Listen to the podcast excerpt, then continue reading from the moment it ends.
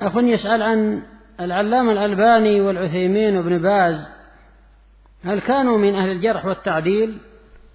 نعم ولا شك.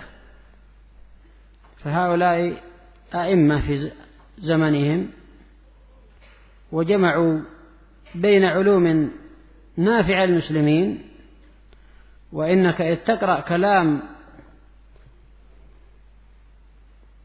الإمام ابن باز رحمه الله في ردوده على أهل الأهواء.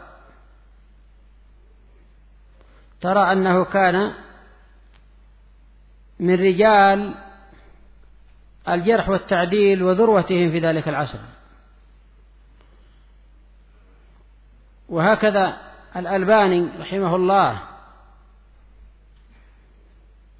وهكذا العثيمين في ردوده على أهل الأهواء سواء المتقدمين أو المتأخرين في بيان عقيدة الجهمية والمعتزلة والأشاعرة والمرجئة والصوفية والخوارج والرافض وهكذا في بيان عقائد بعض المخالفين للحق في هذا العصر وما قبله. فمن يشك أن هؤلاء كانوا من ال... من أئمة ليسوا من أئمة الجرح والتعديل. ولهذا نصب أهل الأهواء عداءهم لأمثالهم. نصبوا العداء لهم.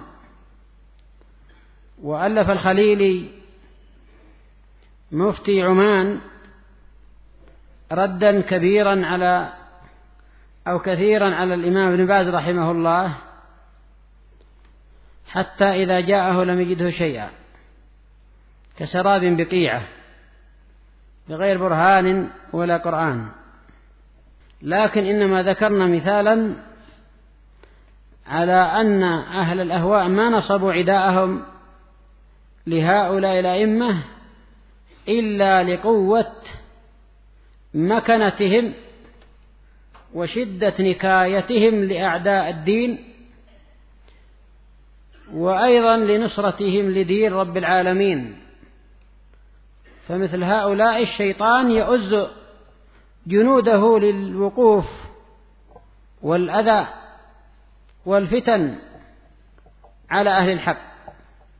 ما جاء أحد بمثل ما جئت به إلا عودي. الجواب نعم من أئمة الجرح والتعديل. والله لقد كان أهل السنة والحمد لله ولا يزالون ولكن في زمن هؤلاء الأئمة والإمام الوادعي وأمثال هؤلاء رحمهم الله كانت في غاية القوة في الفتوى وفي كذلك أيضا بيان الحق وقوة الصدع به. وإننا والله لنعتذر إلى ربنا سبحانه عن ضعفنا وعجزنا عن أشياء ربما نرى فيها ما يوجب بيان ذلك لله فنضعف.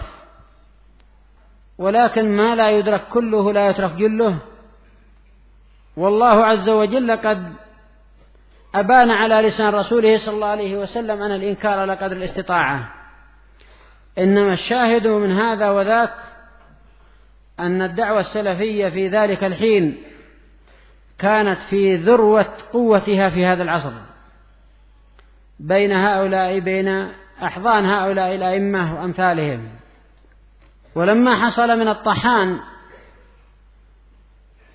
والحق يقال أن الطحان عنده من الضلال دون ما عند بعض ال...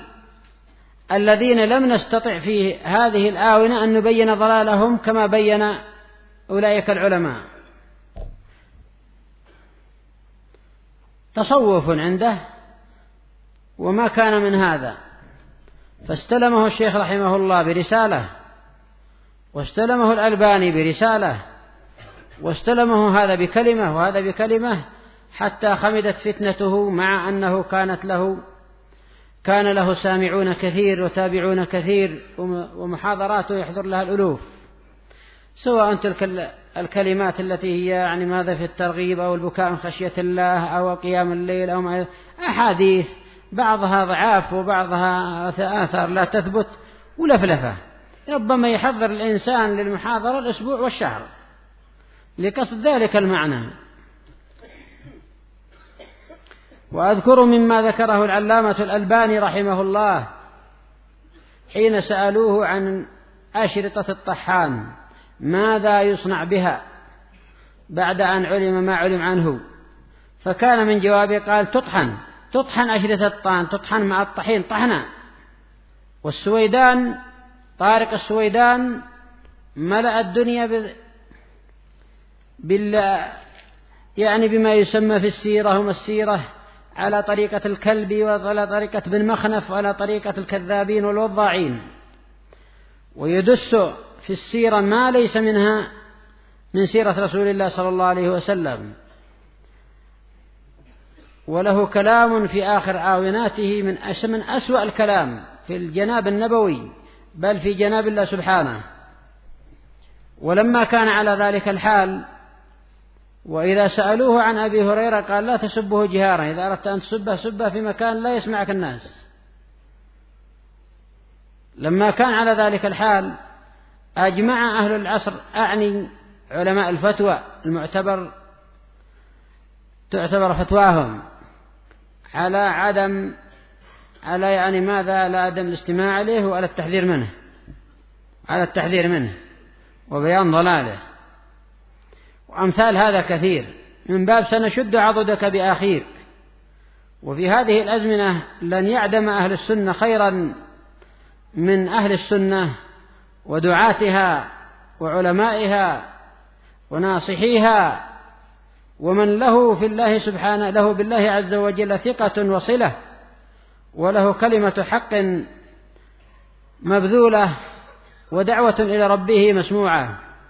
الشاهد أن القول بأن هؤلاء لم يكونوا أئمة جرح تعديل هذا كلام بلا دليل.